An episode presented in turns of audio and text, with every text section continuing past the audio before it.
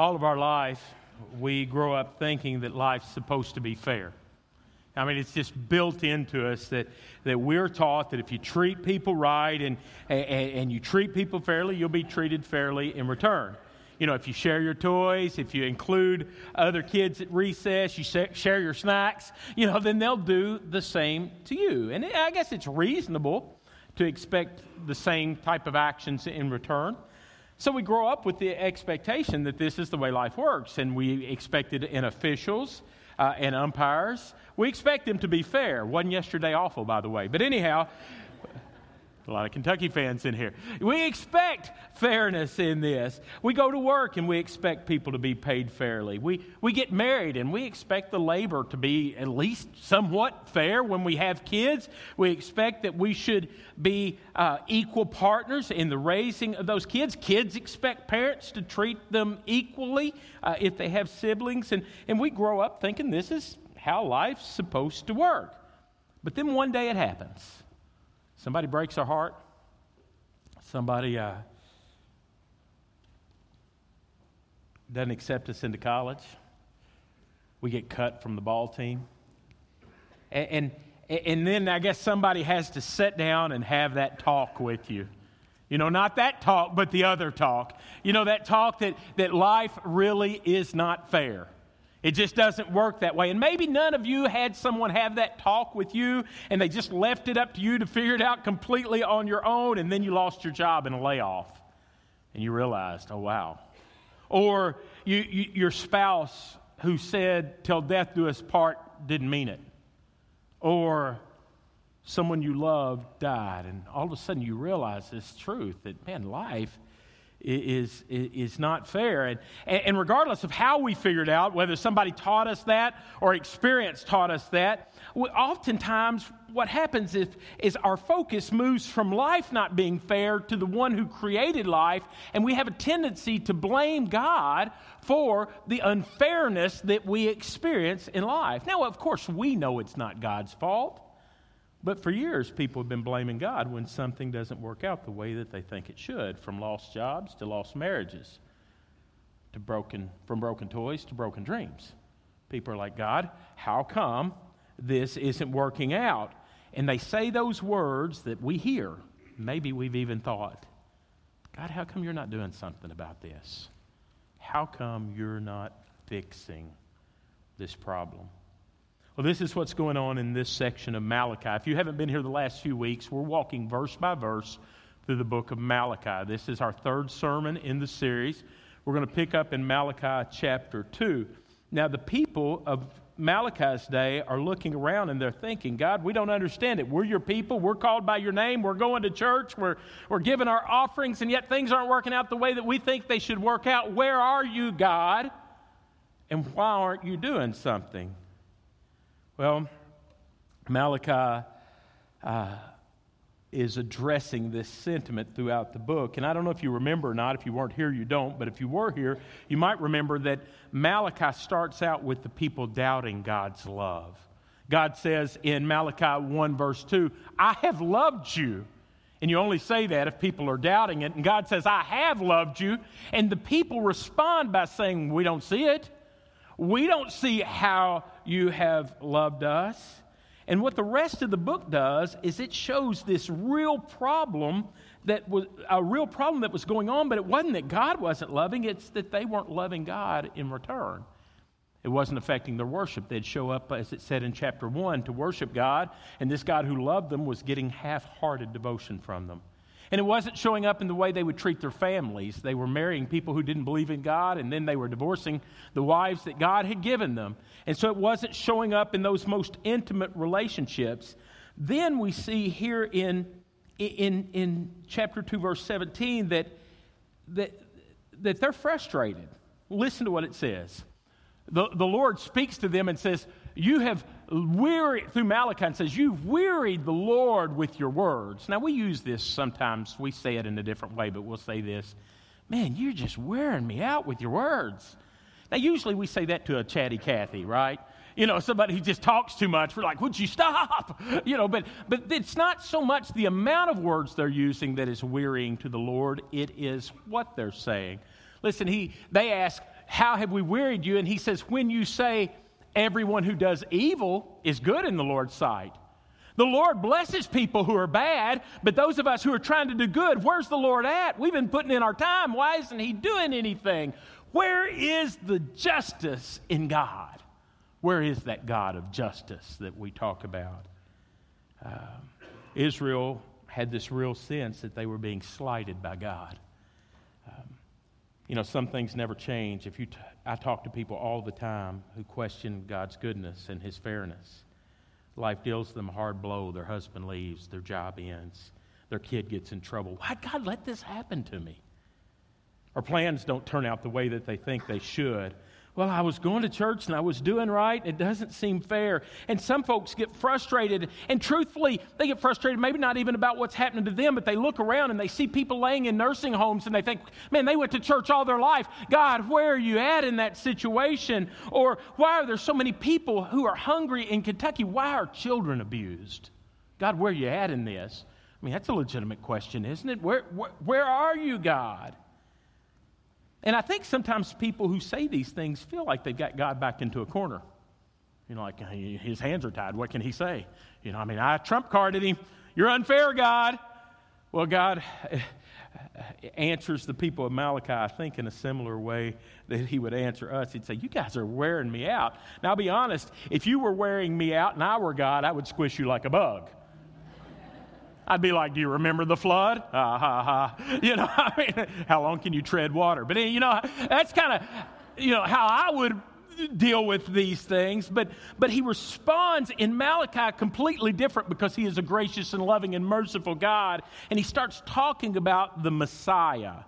Now, that's a word we find in the whole Old Testament. Uh, they were looking for this Messiah who would bring justice. Now, this is not a concept that's new to Malachi, it's a concept that's found throughout the prophets.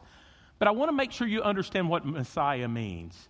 Do you know what the New Testament word of Messiah is?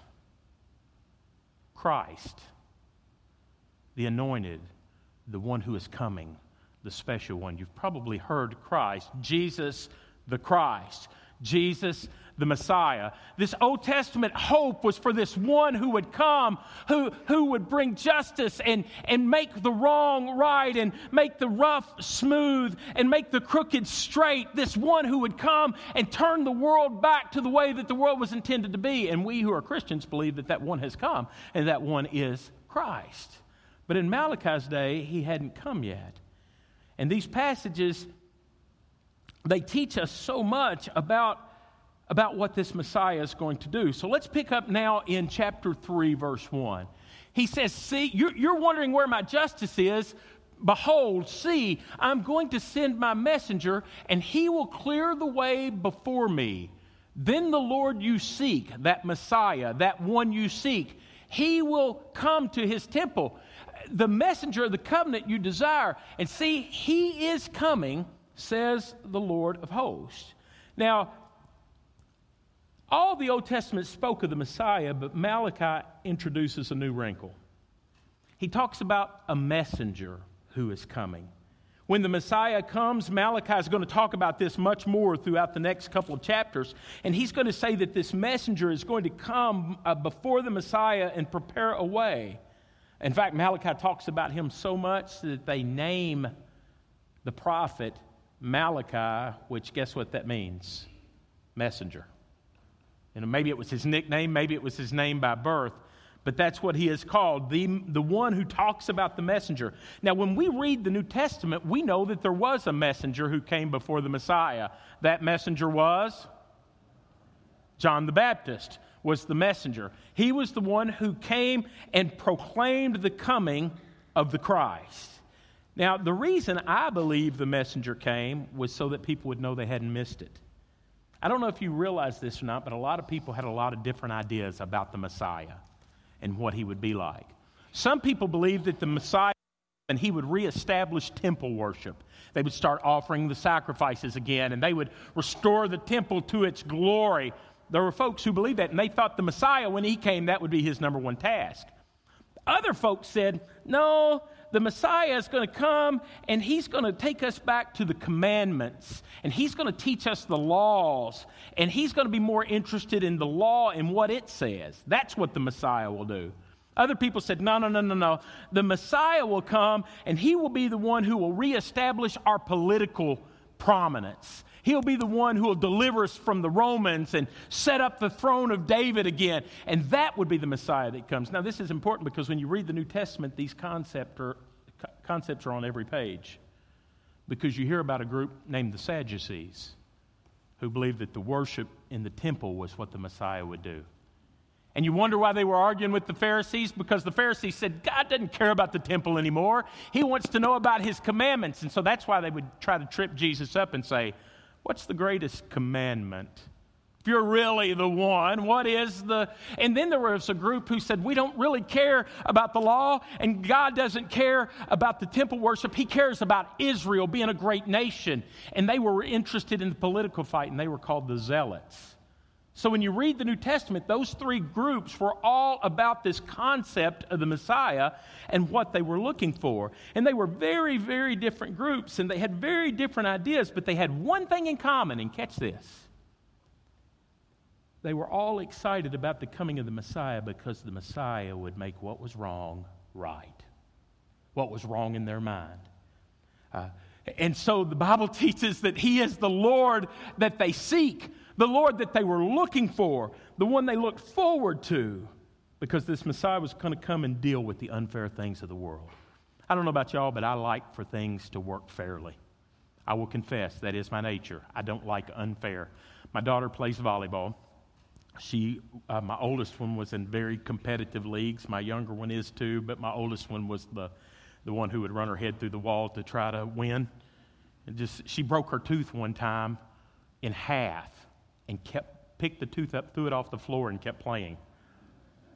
A 17 year old girl doing that just tells you a little bit about her makeup. Well, she wants things to be fair for sure. Well, we were at a tournament one time, and in these tournaments in club ball, they have a main referee who's paid to do something. I ain't figured out what yet. But he's paid, and then they put little girls on the sidelines with flags to call balls in and out and if they touched it or whatnot, okay? Just teenagers. Well, invariably it happens. You know, I mean, it's sometimes 15 year old girls, sometimes 17 year old girls watching this, and they don't care about a game they're not playing in. And they're halfway watching and they're thinking about whatever's going on next, or, you know, I get what this is. But parents go ballistic at this. Okay, you know, uh, uh, and one time we were at this tournament, I think it was last year we were at this tournament, and there was this guy, he was about six foot two, he weighed about 240 pounds, he was a bodybuilding looking type of dude. And he starts yelling because they missed a call against his team. And I mean, he is just letting this girl have it. And everybody was scared to say anything to him because he might let them have it. And so, I mean, he's just, bah, bah, bah, I mean, about 10 times in this game, he just ripped into these kids who are holding this.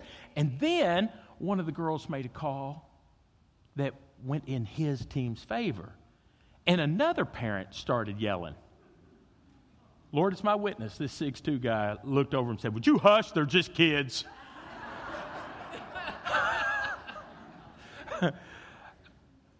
we want life to be fair unless when it's unfair, it goes in our favor. Let's be honest. I'm sitting in a room with people who have been treated unfairly. You have been given a thousand times more than most people on this earth. And you got that simply because you were born in a place of wealth and prosperity. But you know who I see crying foul in our world? A lot of times it's not those in third world countries who are trying to figure out where their next meal comes from. It's those of us who have so much privilege that are so frustrated. God looks at these folks and and, and, and, who are saying, You're not fair. And he must be thinking, I love you. I've made you my own people. I delivered you out of slavery. I made you a great nation. Wealth came your way. I've given you teaching and truth. I provided for you. I've watched over you. I'm not fair. To help understand this passage in Malachi, we might imagine God to be like this referee in heaven. And for years, he had blessed Israel, and he had given them so much, and he had overlooked their sins and endured their unfaithfulness. And now things aren't going the way that Israel wants, and they're accusing God of cheating. And, and they almost are saying, We wish you would send a new guy. And God says, I'm tired of hearing it. But I'm going to come and I'm going to deal with this injustice. And when I get there, it might not be what you expect. Notice what he says Who can endure the day of his coming? And who will be able to stand when he appears? For he will be like a refiner's fire and like a cleansing lye or a, a, laundering soap. Now, there's two images he uses that I want to unpack quickly. He says, first, that God, when he comes, when the Messiah will come, he will be like the refiner's fire.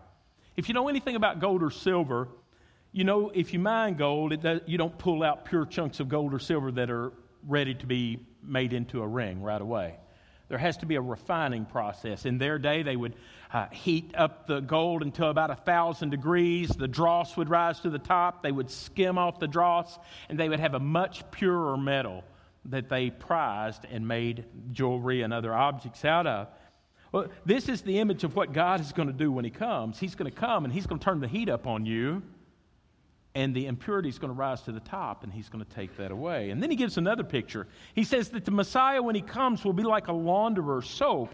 Now, this is a process of uh, the process of washing clothes in the ancient world uh, w- was different than ours. They they would start with this strong lye soap, and they would have to take their clothes and soap soak the clothes in this soap mixture, and then they would lay the clothes out on the rock and they would beat them with a stick, which is kind of similar to what we're trying to accomplish with an agitator and a washing machine to try to get that soap to interact with the dirt to pull it out of the materials.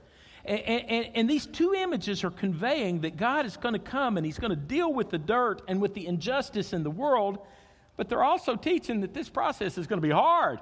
It's a painful process. And the people of Israel were probably thinking, it should be. God ought to get those people who aren't doing what's right. God should melt those who are evil. God should be harsh to those who are unfair. But then God surprises them and says, the people the Messiah is going to start with are the people of God. God deals first with the injustice of his people. The irony is they're asking, Where's your justice? And God says, You're right. I need to come and I need to set things straight. And he says, I'm going to deal with you. Listen to what he says. Verse 3 He will be like a refiner and a purifier of silver, and he will purify the sons of Levi. The sons of Levi were the priest of Israel. I'm going to start with who are supposed to be the holiest of the holy, and I'm going to deal with you first. Now that's sobering. That God's judgment will begin with his people. But there's also some good news in it. It's interesting to me that there's a big difference between how God deals with injustice in his people and how he deals with injustice of people who are not his own, who don't believe in him. I, I don't have this verse on the screen, but if you have your Bibles open, if you'll look back to chapter 1, he talks about the people of Edom or the people of Esau. Jacob have I loved, my people I, I love, the people of Edom I have hated. And he says, I will turn their mountains into wasteland. I will demolish them. I will destroy them. They will be utterly destroyed. That's pretty harsh. But listen to what God says He's going to do to His people. It's painful, but it's a refiner's fire, it's a purifying soap. God disciplines those he loves. Everybody, everybody hear that?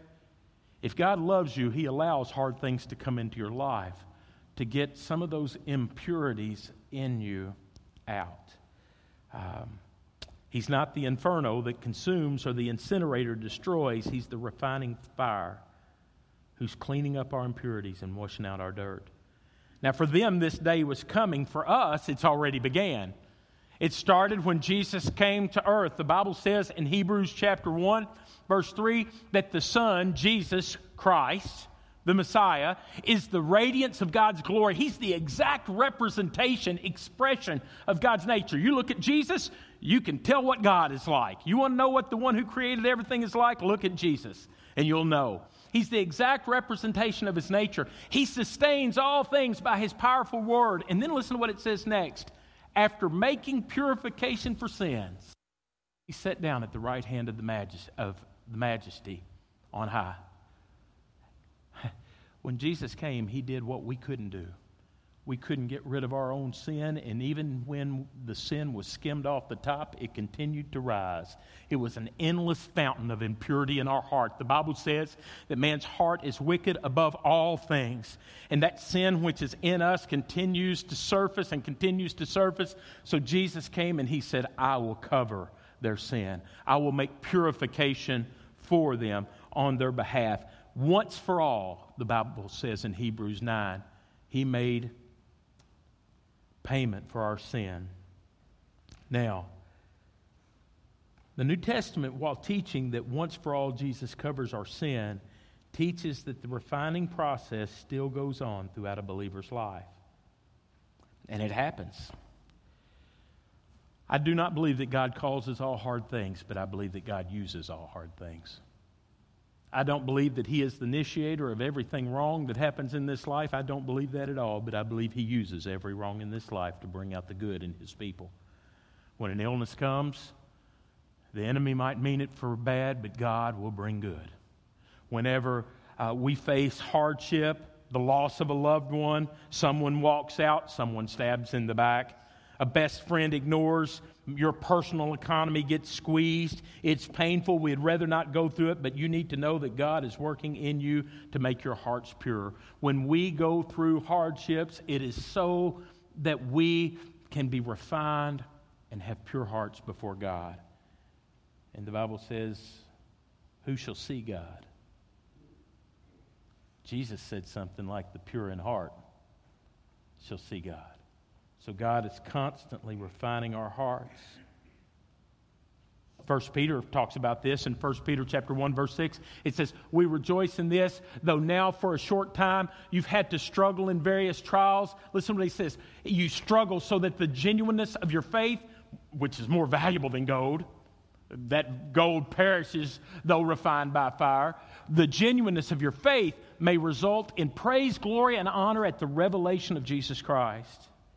Two things occur when you go through hardship. Number one, your faith is proved to be genuine.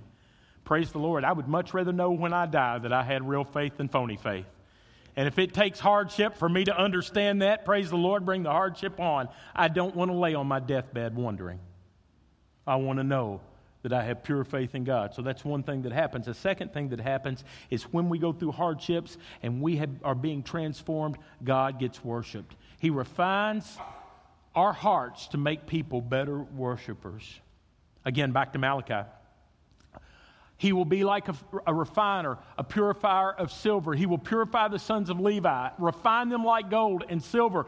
And then Key word. He's going to do this so that they will present offerings to the Lord in righteousness. When they come and worship, it's real worship, not phony trying to get ahead in business. Not I'm here because my mama made me be here. Not this is just what you do in our society type of worship. It is pure, real worship of the one who has called me by his name and who has loved me. It goes on to say in the next verse, it says, And the offerings will please the Lord. Righteous offerings before the Lord. In the next verse, we have this list of things that, that God says, You're coming to worship me, and these things are not right in your heart. I'm going to read them in, in just a second. He says, I will come to you in judgment. I will be ready to witness against and adulterers, against those who swear falsely, against those who. Um, oppress, I left that off, oppress the widow and the fatherless and cheat the wage earner, against those who deny justice to the foreigner. They don't fear me, says the Lord of hosts. Now, he singles out some behaviors that corrupt worship displays. And he says these areas need to be refined. He starts with sorcerers. Okay, now to be honest, we don't have a lot of people in here probably involved in sorcery. Just guessing. You know? Uh, probably not a lot in our society.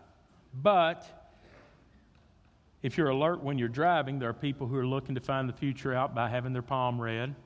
Still, folks who flip cards to try to see what, or, or who look to the newspaper to try to see what that astrological alignment of the heavens tells them is good for them. Listen, I think what's going on here is in our day, if God were speaking to us, I think He would say, I'm against those who take my rightful place, who steal my position. I'm to be Lord of your life, not some phony who's telling you they know the future.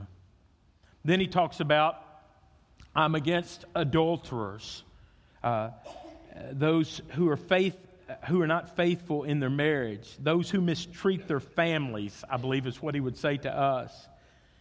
And he puts through the fire those who don't love their wives or their children's or their children or their husbands. Now we dealt with this a lot last week, so I'm not going to spend much more time there today.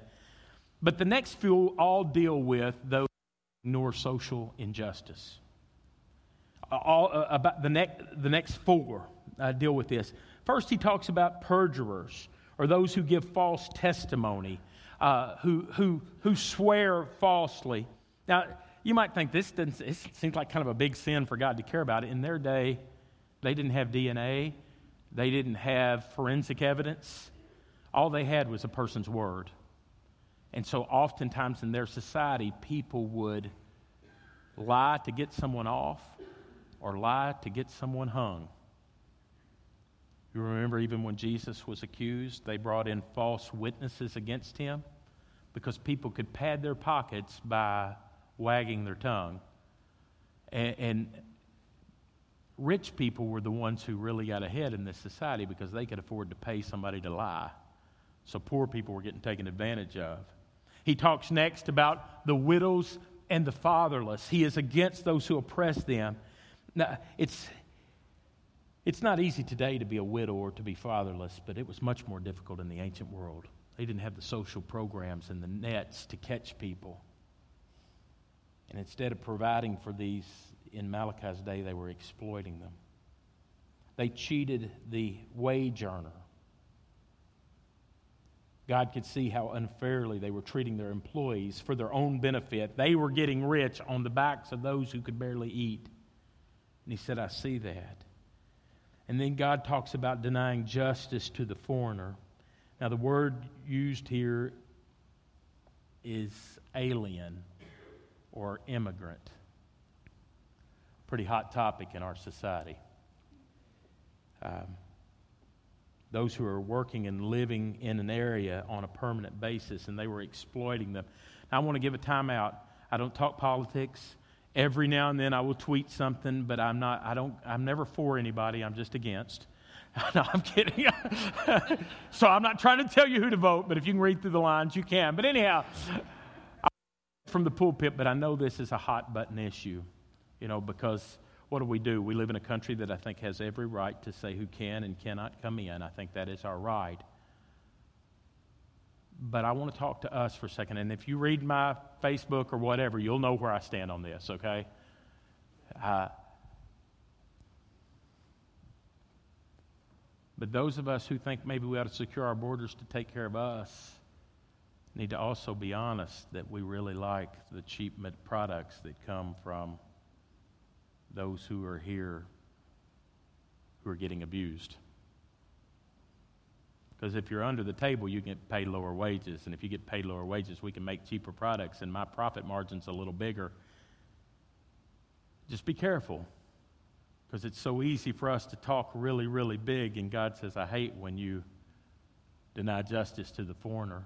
And why do all of these things happen? Because people don't fear me. They worry about themselves more than they worry about me. They worry about what they want more than they worry about what I want. They simply don't fear me. God is watching. You say, Where's the justice? And God looks down from heaven and says, Where's the justice? Those of you who have thousands of times more. Now, don't hear me wrong. I believe we have set up a social strategy over the last so many years in our society that oppresses poor people instead of delivers poor people. I think when you give with no expectation, you enslave, you don't benefit. But I will say this as individuals, when we see people who are broken and hurting and needing a hand up instead of a hand out and we don't give it, God looks down from heaven and says, Where are you? Where are my people? Where are those that are called by my name? Now, the main point of this message today, and I know truthfully I lost uh, about 30% of you there, maybe 50%, because half of people are in one camp, half of people are in another. But here's the main point of the message. Here it is. How you treat others is a reflection of how much you love God. That's not a Nick Sandifer thing. That's not a Malachi thing. That's a Jesus thing. The greatest commandment is to love the Lord your God with all your heart, your soul, your mind, and your strength. And the second is like it love your neighbor as you love yourself. And who is my neighbor? And Jesus, everyone, Jesus gave an example. Absolutely, Jesus gave the example of a man who fell among thieves, and religious people ignored him. Supposedly holy people ignored him. People who knew right from wrong ignored him. And a Samaritan, a, foreigner, helped him out and said, Who was my neighbor?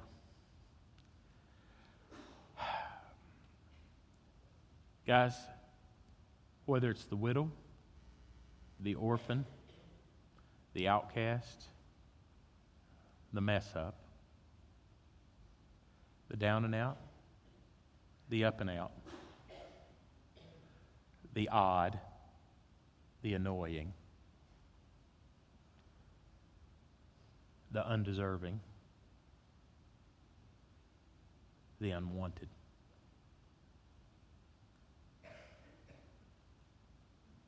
Should they find a neighbor in us? Oh, that was before Jesus, preacher. That was Malachi. You know, Jesus made everything different. He did. And Jesus, eh, or James says, Jesus' brother after the resurrection, pure and undefiled religion before our God and Father is this to look after orphans and widows in their distress and to keep oneself unstained by the world. Jesus said, I assure you, in the next verse, I assure you, whatever you did for one of the least of these brothers, you did for me. One of the ways we worship God is showing justice to others. Now, I think some churches do this well. I think this church does this pretty well. But we should be the first in line to help the afflicted, to deal with injustice, to care for orphans and widows. And when we help others, it's not because we're trying to earn God's favor. And it's not because we have this guilt complex. It's because we see someone who seems to lack love, and as someone who's been loved with an everlasting love, we should want to do more. Guys, I don't want you to misunderstand me today. I'm not trying to help people and treat people well so God will love me. I'm trying to help people and treat people well because God does love me. He has changed my life, and I want people to experience the love that changed me. The reason we love others is because God loves us. And then one final verse, and I'd ask you to hang with me for about five more seconds, ten more seconds after this. I, Yahweh, God, the Lord, have not changed. Because if I'd quit loving people who don't deserve it, you'd have been destroyed already. Guys, there's the message to the church from Malachi today. God has covered our sins in Jesus. He's given us eternal life, and He is still purifying us so that we will be holy and pure and righteous before God when we worship Him now and forever. May He find righteousness in His people. May He find it in us. Let's pray. Father God, I thank you, Lord, for, for your patience with with me. I thank you, Lord, for how much you have given and how many times you've forgiven me when I don't think of others. Lord, I pray that we would learn the message from Malachi today. How can we say that we, the love of God abides in us if we see our brother in need and do nothing? Lord, give us wisdom to know the difference between being a helper and an enabler. Give us, Lord, the ability to help others without fearing what's going to happen to ourselves. God, give us the ability to, to treat other people the way you've treated us. Father, I thank you for your Holy Spirit that speaks truth into our life as we read your word. I thank you, Lord, for the opportunity to share with this people today. Speak into their hearts, I pray, in Jesus' name. Amen.